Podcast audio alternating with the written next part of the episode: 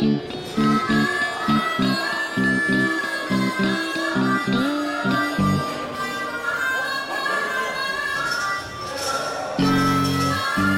Ollinen ja Rosvo Radio.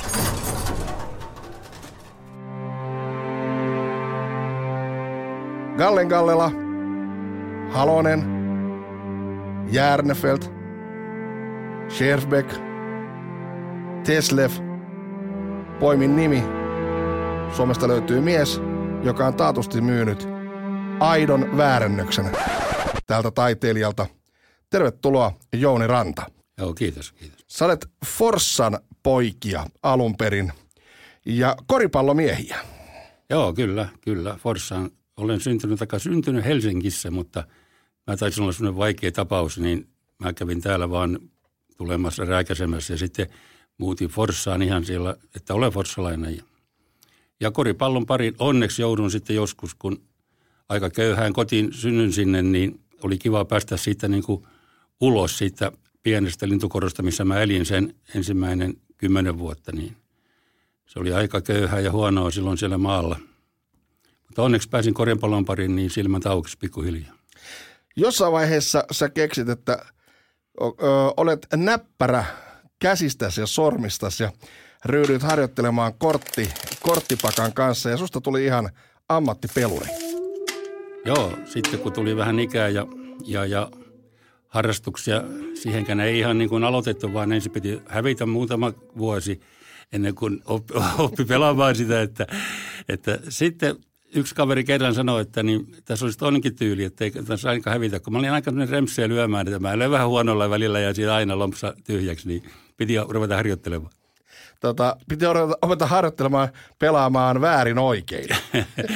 No joo, se oli, en tiedä, mulla on aina ollut semmoinen, että mulla ei ole niin lotto riittänyt, että mun elämässä on pitänyt olla, mä olen jälkeenpäin huomannut aina jotain jännitystä. Ja eihän se hienompaa jännitystä ollut kuin korttipeli. Se oli hieno, se oli hieno nopeeta, nopeeta ja semmoista, vaikka mä olen hämäläinen, niin mä tykkään semmoista nopeasta ja aggressiivisesta touhusta. Sitten sä innostuit taiteeseen.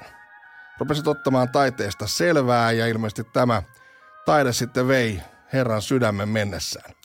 No joo, mä olin neljä vuotta siinä korttiringissä ja tehtiin niin kuin työviikkoja. Maanantaina lähdettiin ja perjantaina lopeteltiin. No välillä jäätiin ylitöihin, jos oli hyvät naiset ja vähän niin oltiin sunnuntai päälle vielä, mutta niin siinä kun neljä vuotta pelasi alkoi tulla pyssyjä ja puukkoja eteen siellä, niin siihen alkaa kyllästyä. Ja sitten mullekin tuli jo niin hyvä maine, että mä en päässyt lähellä kaikkiin pelaamaan, että, että ne kun aina kun voittaa, niin ei se ole tervetullut joka paikkaan. Että. Mutta sitten tosiaan löysin taiteen ja siihen mä rakastun. Että tähän, tähän asti oli seikkailu ollut, mutta taide vei mennessä ihan kerralla. Mikä siitä taiteesta teki sellaisen, ja nimenomaan kuvataiteesta, että se sun, sun sielua lämmitti? Mä en osaa sitä sanoa, mutta se otti mun kerralla niin otteen minusta niin kovan, että – silloin kun mä aloitin sitten vähän niin kuin parempia töitä myymään, niin mä päivättein kauppaa ja yöt luin näitä elämänkertoja taiteilijoita. Se otti mun kerralla omaksi ja, ja vielä tänä päivänäkin mä olen niin hölmö, että jos menen ulkomaille, niin mä menen ekaksi museoisin vasta baariin, että ja liian jättänyt.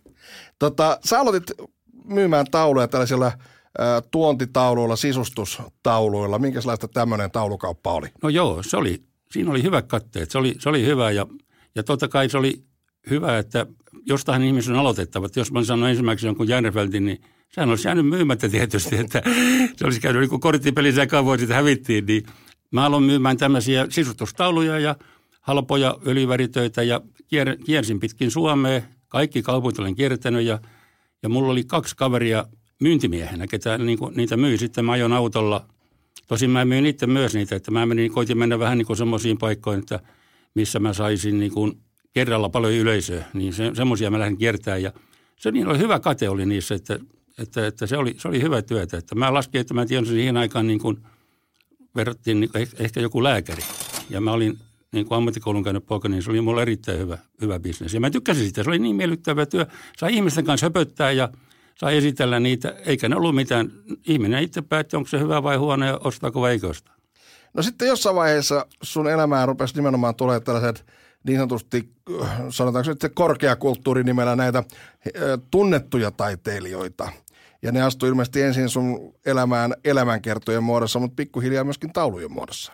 No joo, se oli silloinkin kun mä myin näitä sisustustauluja, kun mä sain ensimmäisen matrikelitaulun, niin mä olin niin onnessa, niin mä muistan, se oli Pekka Laihon semmoinen, mä ostin 50 markalla ja myin sen 700 markalla ja olin niin, kuin niin tyytyväinen, että nythän mä olin jo kohta taidekauppias, että eihän tästä vaan paranee. Ja, mutta sitten tosiaan alkoi tulla vähän parempia nimiä. Ja sä hommasit jossain vaiheessa sitten ihan oman galleriankin. Joo, ensimmäinen galleria tuli Turusta. Oli tämän Juhani Palmun veljeltä Jarmo Palmulta. Kaveri, mun kaveri, semmoinen lahtelainen kaveri, sanoi, että hän, hänelle tulee galleria nyt kaupassa, kun hän myy joku auton, että ostaa sääsä. Ja no mä mietin, mulla oli semmoinen, että mä lähdin silloin viikoksi Espanjaan. Ja mä, kun mä tulen sieltä, mä mietin, mietin viikon sitä Espanjassa, että katsotaan, että ostanko mä sen sitten. Ja no mä tulin ja kaupat tuli. Ja sitten sun elämään astui herran nimeltä taiteilija. Sinä kutsut häntä pitkään ihan tällä nimellä. Kutsutaan mekin häntä nyt taiteilijaksi tässä kohtaa. Ja hän oli semmoinen suuri tuttavuus, joka oikeastaan muutti koko sun ö, taidekauppiaan uran. No joo, kerran vielä vaihtu. Elämähän on, jokaisella ihmisellä on paljon sattumia ja se sattumat määrää suunnan, vaikka sä kuinka opiskelet ja hääräät ja valkkaat naisen, niin aina tulee joku toinen sieltä takavasemmalta ja perähänä ton kanssa sitten. Ja niin taiteilijasta mun elämään ja soitti mulle, että siinäkin oli kauhean sattuma, että hän soittaa mulle. Että mä en tiennyt tämmöistä taiteilijasta olemassakaan ja hän soitti mulle ja tavattiin. Ja, ja totta noin, niin te teitte treffit parkkipaikalle ja sieltä hän sitten auton takakontista kaivoi sulle taulun, joka pisti sun silmät ymmyrkäisiksi. Mä asun silloin Forssassa ja siinä oli Rantasipi-hotelli, oli 150 metriä minusta. Ja siihen Kumuluksen pihalle me tehtiin treffit. Ja hän osasi siihen ajaa ja mä kävelin koton siihen. Siihen muistan, otin var, varoksi kaljan, kun mä ajattelin, että mä vähän pärjäisin, että kun tuli ihan outo mies ja puhuu niin hienoja tauluja puhelimessa ja mä ajattelin, että nyt, nyt on paha paikka ja menin sinne ja hänellä oli tosiaan, ensimmäinen taulu, minkä hän näytti, oli Bernd Lindstedtin meritaulu ja, ja, ja hän kysyi, että saako tämmöisen myytyä? No mä tietysti vastasin, että joo, enkä, enkä siis ollut hajuakaan, että mitä mä sille teen. Minkälainen kanava sulla sitten oli näille tauluille vai pitikö sun ihan luoda? No piti luoda. Ei ollut minkäännäköistä kanavaa, ei ollut tosiaan. Ja mä mietin, että minne mä nyt lähden tämmöisen, oliko se muistaakseni 20 000 markkaa se hinta. Joo. Siis ihan käsittämätön. Mä olin silloin, kun mä olin kustannuslaskenut, saanko mä 1500 markkaa, olin kuussa palkkaa ja mä olin aika hyvissä töissä, että tämä oli semmoista aikaa. Ja mä ajattelin, ei auta mikään, että Helsingissä oli huutokaupat silloin menossa ja mä ajattelin, mä otan taulun autoon ja – aja huutokauppaa ja katso, jos mä jonkun tuntisen vaikka sitä, otan puheeksi, että ei mun auto mikään, että mä tästä Forssasta löydä ketään semmoista, että ja siitä se lähti, löin auton takaluukkuun ja ajon, muistaakseni oli Bukoski huutokauppa silloin tässä Interkontinentaalissa. Että siihen mä ajon autoon ja mulla kävi kauhea tuuri sielläkin vielä, kun mä menin. Niin siellä huutokaupassa oli tämä kova korttimies, tämä Kuiva, eli Erkki Lehto oli siellä – Vanha to... tuttu sulle korttipiireistä. Oli vanha tuttu korttipiireistä ja mä ajattelin, että tostahan mä saan jutun juonta. Että, ja Erkin tykkäsi sitten sinne ja morjes, morjes. Ja mitä sä täällä tekee? Erkki mutta mä kysyn samaa siltä, että, mä, että mitä. No hänellä on vähän taidekalleria täällä. Siihen aikaan hän piti vähän ja hän oli mukana semmoinen kaveri kuin Dan Keini. Ja puhuttiin siinä semmoisia ja mä sanoin, mulla oli yksi taulu mukana, enkä ymmärrä mitään. No sano, mennään huutokaupan jälkeen kattoon ja sitten mentiin ja siitä se lähti. Että siinä oli vielä kovempi tuuri, kun hän olisi Dan Keini mukana. Ja tämä Dan Kane tuli sitten sulle oikeastaan sellaiseksi hovihankkijaksi tai hoviostajaksi oikeastaan. Joo, hänestä tuli niin kuin isä kaikkeen, koska enhän mä ollut näiden taulujen kanssa pelannut ikinä, että, että niin kauhea tuuri. No, hän otti sen ja sanoi, että jos hän ottaa sen ja se oli viikonloppu, sanoi, tiistaina hän oli silloin, oliko se sellainen turkislikko kuin Ajatar siinä kluuvissa jossakin. Ja mä menin sinne sitten ja hän oli rahat valmiina. Totuushan on se, että nämä taiteilijan sinulle antamat taulut eivät suinkaan olleet aitoja. Ei ollut, mutta mä en sitä silloin tiennyt. Että se oli niin kuin mun elämäni parasta taidekauppaa. Taiteilija toi mulle taulun ja antoi mulle kaksi viikkoa aikaa se myydä ja sanoi hinnan. Ja mä soitin, että mulla on rahat. No juu, hän tulee hakemaan. Ja yli kaksi vuotta meni näin, että – No sitten mä aloin jossakin kohti niin ymmärtää, mutta en uskaltanut kysyä, kun oli hyvä niin bisnes. Mä ajattelin, että mä munan sitä, niin mä vitti kysellä mitä. Ja totta noin, niin, no sulle selvisi jossain vaiheessa. Pari vuotta olit myynyt, luulen, että myyt koko aika aitoa taulua. Sitten rupesi pikkuhiljaa silmät avautua, että eihän nämä nyt voi olla aitoja. Öö, mitä se oli pahimmillaan? Minkä, minkälaista kuvaa ja minkälaista kauppaa te teitte näillä väärillä tauluilla? No kyllä se pahimmillaan se oli semmoista useampi 100 000 kuukaudessa.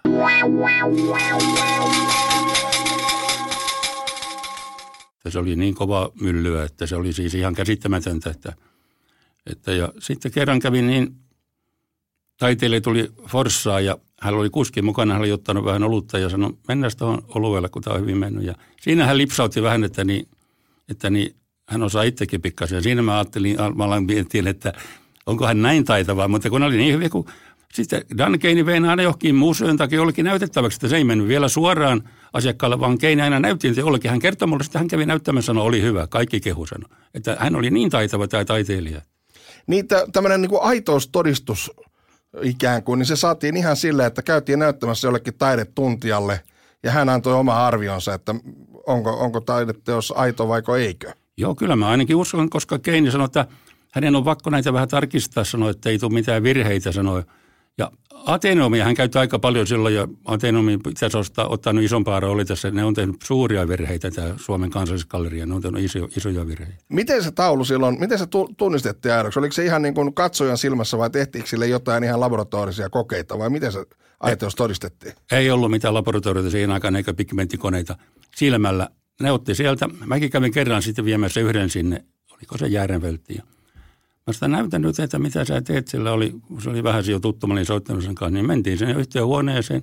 Hän oli siellä aito järvelti ja laitettiin taiteilijan järvelti viereen ja sanoi, kato nyt siinä on aivan samanlaiset pensseliverot, että tämän on pakko olla aito järvelti. Sanoin, mä kyllä mä uskon sinua, että ei siinä ole mikään auta. Silloin katsottiin pelkällä silmällä. Kerran mulla oli yksi Vasili Kandinski, mikä on siis ihan järjestettävän kova nimi, venäläinen avantgardisti.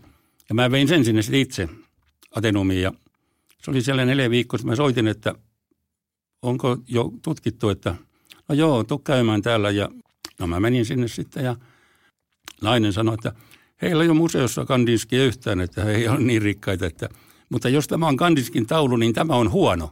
Mulla oli salkku kädessä, se putosi lattialle.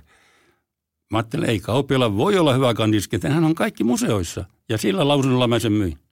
Huonona. Niin, huonona kandinskina. Huono kandiski, mutta aitona ikään kuin. No, no en sano aidoksi, vaan niin, sanon, minkä, huono. Niin, niin, ja kaveri oli soittanut Atenomi ja hän todisti, että hän oli sanonut mulle näin. Minkä hintainen tämä taulu sitten oli, kun se myytiin? No mä sain sitten kaksi asunto-osaketta ja sitten vähän jotakin tilpehööriä siihen päälle vielä.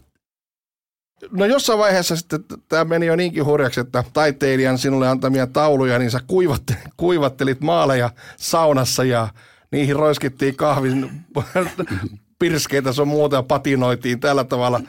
No, no joo, kun, kun, kun vauhti kiihtyi ja, ja, ja taiteilija kävi jo tois, toiskin katsomassa. Mä olin siellä ainoa asiakas ja sitten hän toi mulle ja välillä kun oli märkiä. Öljyvärihan kestää normaalisti kuivaa kaksi vuotta. Mun piti kahdessa viikossa selvittää se kaksi vuotta, niin mun piti saunottaa niitä. Mä löytin, paras paikka oli kesämökin sauna. Mulla oli paras jolle silloin sauna, niin se oli hyvä siellä mä löylyttelin niitä aina viikonloput ja Sulla oli, sulla oli kaudista saunaseuraa. Oli, ei se mua niin haitannut, mutta kun mun sen aikainen Boris sanoi, että kenen kanssa me tänään saunotaan. Mä sitä kyllä pari kaveria taas istuu, että oi liian varten. Mä annan rahaa sitten, selvä se. Ja tota, tosiaan sitten oli kaiken näköisiä kikkoja, millä te saitte ikään kuin ajan patinaa näihin ihan tuoreisiin tauluihin. No se oli paras, kun mä keräsin, kun mä en itse polttanut tupakkaa, niin se oli vähän hankala. Mä tosin ostin, että sitten jätin – kun ne itse palavia jätin niin tuhkakuppiin palaamaan muutaman savukkaan ja sitten se tuhka hierottiin ihan siihen öljyvärin pintaan. Se oli niin musta, että joku koetteli sen täällä hyvä ihminen, että miten sä pilaat hyvän taulun ja mä sitä odotanut vähän aikaa. Sitten kun tämän tuhkan ottaa pois siitä vähän kosteella, niin se jää sinne maalin syövereihin. Sitä tulee se patina sinne, että siitä saa sata vuotta nopeasti. ja kärpäsen paskat tehtiin sitten niin, että... Ei, kahvia. Kahvia hammasharjalla vähän ruskutettiin, niin siinä oli kärpäsen paskaa sitten. Ja näin se meni sitten kaupaksi.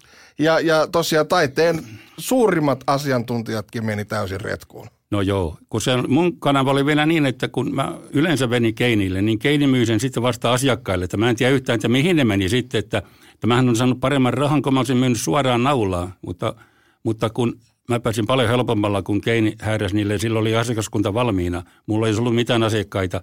Danilla kun oli, niin se vauhti oli ihan tarpeeksi kova. Kuinka kauan tätä, tätä rallia oikein kesti niin, että kaikki näytti hyvältä? Siinä tuli ensimmäisiä takaiskuja tuli joskus 90-luvun taitteessa.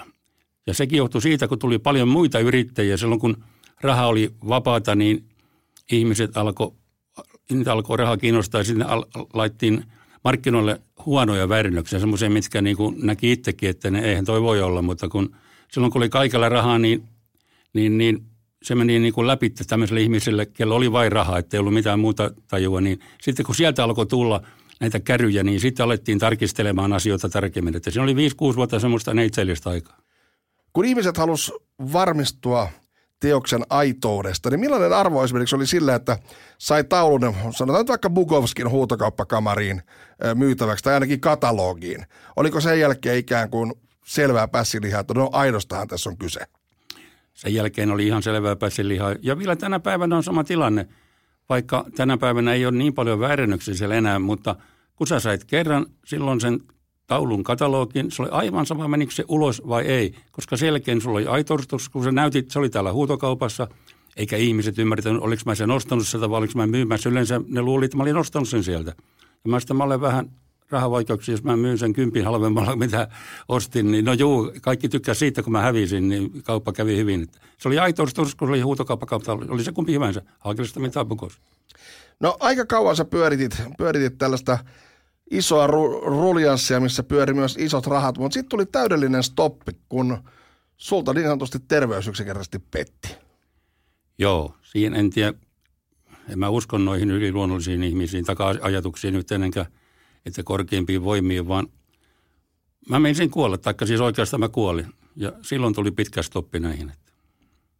Ja tota, sairaalassa oli aikaa kelailla asioita, ja, ja tota, mutta että kun Lasaretin vuoteelta sitten pikkuhiljaa taas elämän syrjään pääsit kiinni, niin hommathan jatkuu. Joo, meni kolme vuotta, että pääsi elämän syrjään kiinni. Ensin kahdeksan viikkoa olin koomassa Meilahdessa ja sitten muutama kuukausi meni Jorvissa – ja silloin kun mä heräsin sieltä Meilahdesta ja poika tuli mua katsomaan, niin elämän arvot oli muuttunut täydellisesti. Mulla oli siihen aikaan kotona vähän kultakoruja, taisi olla pari hevostakin Korvenpekalla reenissä ja tauluja. Poika tuli, mun ei oikein paikat liikkunut, mä olin halvaantunut, mutta mä sanoin, kun se tuli siihen lähelle, että niin nyt kun lähdet täältä pois, niin myy kaikki. Että myy kullat, hevoset ja taulut. Mä en tarvitse niitä enää ikinä unohda ne naisetkin, että älä, älä kerro kellekään, että mä olen nyt on happi loppunut, että unohdetaan. Kesti kolme vuotta ja kaikki tuli takaisin. Millä, millä eväin? Arvot muuttuu, ihminen unohtaa, ihminen unohtaa, että olisi pitänyt muistaa koko huonossa kunnossa, kun sitä heräät, kun, kun jos oli niin kuin maaliviiva, pumpulilanka, niin sulla aika paljon jo pyöristynyt, että ei se olisi pitkä, ei puolta metriä olisi tarvinnut ottaa, kun olisi katkennut, niin – niin, niin silloin ne ihmisen arvot menee uuteen jakoon. Se on niin kuin totaalinen homma, että ei, ei niin kuin, mä ihan varma olin, että mä olin elänyt täysin päin peristä koko väärän elämän, että, että sen takia tämä, tämä tuntuu niin kuin hassulta, että, niin, että enhän mä tee semmoinen mitään, että mähän tuhon itteni tämmöisillä. Ja sitten kun oli rahaa vähän, sitä piti vähän levitellä ja näytä ja, ja silloin mä ajattelin, että nyt mä muutan täysin kurssin, että kun, jos mä jään tähän henkiin, niin mä en elä enää näin. Mutta totuus oli sitten toinen. Se on Ta- toinen. Taulukauppa vei jälleen miehen mielen. No joo, se oli ensinnäkin, kun piti treenata paljon, kun mä pääsin kotiin, niin mä tulin pyörätuulilla kotiin ja, ja, ja aamuisin sen aikainen mun naisystävä, kun lähti töihinsä, niin sen piti avata mulle jukurttipurkki, kun mä en saanut sitä jukurttipurkin kantta auki, että sen verran oli voimat vähissä. Ja sitten mulla oli auto silloin vielä, kaveri oli sitä luvan kanssa laina aina ja mä asun silloin Leppävaarassa ja – mä soitin sitten Masalle, että mennään Masa tänä päivänä, mä koitan jo, kuinka sun autolla ajoittaa, niin mulla ei sellainen kun köppi oli kädessä, sellainen pieni köppi, millä mä lenkkasin ja Masa tuli pihalle ja ettiin sen Vermon parkkipakilla, ajetaan semmoisen, että jos vaikka karkaa, että heti päin ja siinä ja vaihdettiin puolta, mä apumiehen puolta kuskin puolella ja laiton köppini siihen väliin ja verin turvavyön kiinni ja avain reikää ja siihen aikaan ollut semmoista nappistarettia, vaan oli semmoinen, kun avaimella käännettiin. Mä en jaksanut kääntää sitä autoa käyntiin. Mä katson naapuriin, kun Matin tuli kyynä, niin sinne mä taisin munkin tulla sanoa, eikö mennä Jouni vielä reenaa vähäksi aikaa. Mä mennään vaan, ajassa vielä kuukausi. Sä olit itse asiassa hyvin tutulla paikalla Vermon raviradan parkkiksella. Sä olet myöskin ravimiehiä, sulla on ollut useita ravihevosia. Tän, tämänkin tyyppistä bisnestä olet pyörittänyt. Joo, kyllä, kyllä. Silloin kun tuli tämä eka lama, 92, koska se oli niin, mä löin pillipussiin ja, ja, ja taulukauppa loppu. Mulla oli silloin Turun taidesalonkossa kahvilla ja siinä kävi ihmisiä paljon kahvilla. Ei tullut kukaan edes kahville. Vaikka mä tarjosin, niin ei tullut, ei tullut kahville edes. Mä ajattelin, että tämä nyt alkaa mennä huonoksi tämä taulukauppa. Ja mä löin tauluk kasaan ja lopetin sen ja mulla jäi sitten silloin sen aikaisia vähän rahoja. Ja mä ajattelin, että jotakin pitää jännää keksiä, niin kyllä mä löysin sitten semmoisen raharajan, että varmaan riitti. Niin aloin ostaa ravihevosia, niin kyllä äkkiä lähti vedemään, että ei ollut tasapainossa enää. Mutta sulla oli myöskin sitten ihan huippu, huippuhevonen. Oli mulla parikin semmoista. Yksi voitti sen baby kriteriumin, semmoinen Paula G. Majori, ja sitten yhden mä hain Hollannista asti, ne Vanity Lobel. Mutta senkin mä joudun myymään sitten koestartissa tuossa Vermossa. Että ne oli parhaat hevoskaupat, kun mä myin takaisin. Että ne, mikä itselle juoksi, niin kyllä niitä tänään jalka katkesi säännöllisesti. Mutta tota, taulukaupoista sitten jossain vaiheessa myöskin virkavalta todella kiinnostui ja rupesi ottaa selvää, että miten nämä taulukaupat nyt oikein on mennyt ja käräjöimäänhän siinä jouduttiin. Joo, kyllä, kyllä. Mä olin kerran, kerran oltiin pojan kanssa, oltiin tehty taas kauppoja, siinä poika oli ollut mulle juoksupoikana. Ja mä muistan sen, kun meillä oli kauhea kasa rahaa siinä pöydällä ja oli varmaan vähän naisia ja viinaa ja olutta siinä ja hauskaa pidettiin. Ja mä sanoin pojalle, että niin muistaa sitten, että näistä tulee joskus lasku, että ei tämä elämä voi olla näin helppoa. Jo. Ja sitten siitä tuli lasku ja, ja sitten, sitten loppu taas. Ja silloin loppu oikeastaan totaalisesti, että niin – sitten lähdettiin selvittelemään, että oikeudessa siinä oli yksi huono puoli. Se syytäharkinta kesti kuusi vuotta. Ja, ja silloin se vei niin kuin mehut miehestä. Kun mä ajattelin, mä selvitän, että tästä lähden edelleen hommiin, että jos mä saan pienen rankastuksen, niin mitä sitten, mutta kuusi vuotta kun niitä funtseja miettii, niin siinä raha loppuu väkistä. Ja tota, mikä se tuomio sitten loppujen lopuksi oli? Tuomio oli, oli näistä tauluista oli kaksi vuotta kahdeksan kuukautta. Ehdotonta. Avovankilassa suurimman osan siitä sait sitten suorittaa. No joo, joo. Mä kävin kaikki näitä niin Etelä-Suomen vankilat ensin vietiin. Oliko se ensin Riksuun, siitä Sörkkää ja siitä sitten Keravalle ja niissä aina muutama viikko. Ja sieltä sitten onneksi pääsin Seutulaan siellä lopun aikaa. Niin. Että sehän oli helppoa, mutta, mutta, mutta siinä sitä maksoi vasta sitten, kun pääsi pois sieltä. Niin mulla jäi sitä häpeämis, aikaa miettiä siellä. Ja sitten kun kaikki kysyivät, missä olet ollut kaksi vuotta, missä olet ollut kaksi vuotta, niin olisi pitänyt sanoa, että Permudalla, mutta kun mä sanoin, että mä olen vankilassa ollut, niin toiset vaihtoi kadun puolta ja toiset sanoivat, jaa, no ala, ala hommiin uudestaan. Mutta se oli paha paikka alkaa selittää että missä olen ollut sen kaksi vuotta. No, mutta kävikö nyt sitten niin, että oikeastaan sä olit se ainoa, joka löydettiin sitä syntipukiksi, että – Mites taiteilija itse, joka näitä kuvia oli rustaillut, tai sitten nämä edelleenmyyjät, jälleenmyyjät? No joo, ei ne ole vielä joutunut. Että ehkä, ehkä nyt sitten, kun tästä tuli niin kuin näinkin julkista, että, että niitä on kaikki myynyt, niin mun tuomittiin siitä, että mä en ollut vilpitön, vaan ja toiset, ketä myydään huutokauppia, niin niillä on vilpitön mieli. Mutta ehkä nekin on varovaisia tällä hetkellä. Niin siis sana pari vilpitön mieli, se pyhittää kaiken. Joo, sehän on oikeudellinen termi, että niin jos oikeudessa tuomitaan samasta asiasta, toisella on vilpillinen mieli, toisella vilpitön, niin toinen häkki heilahtaa ja toinen lähtee paariin.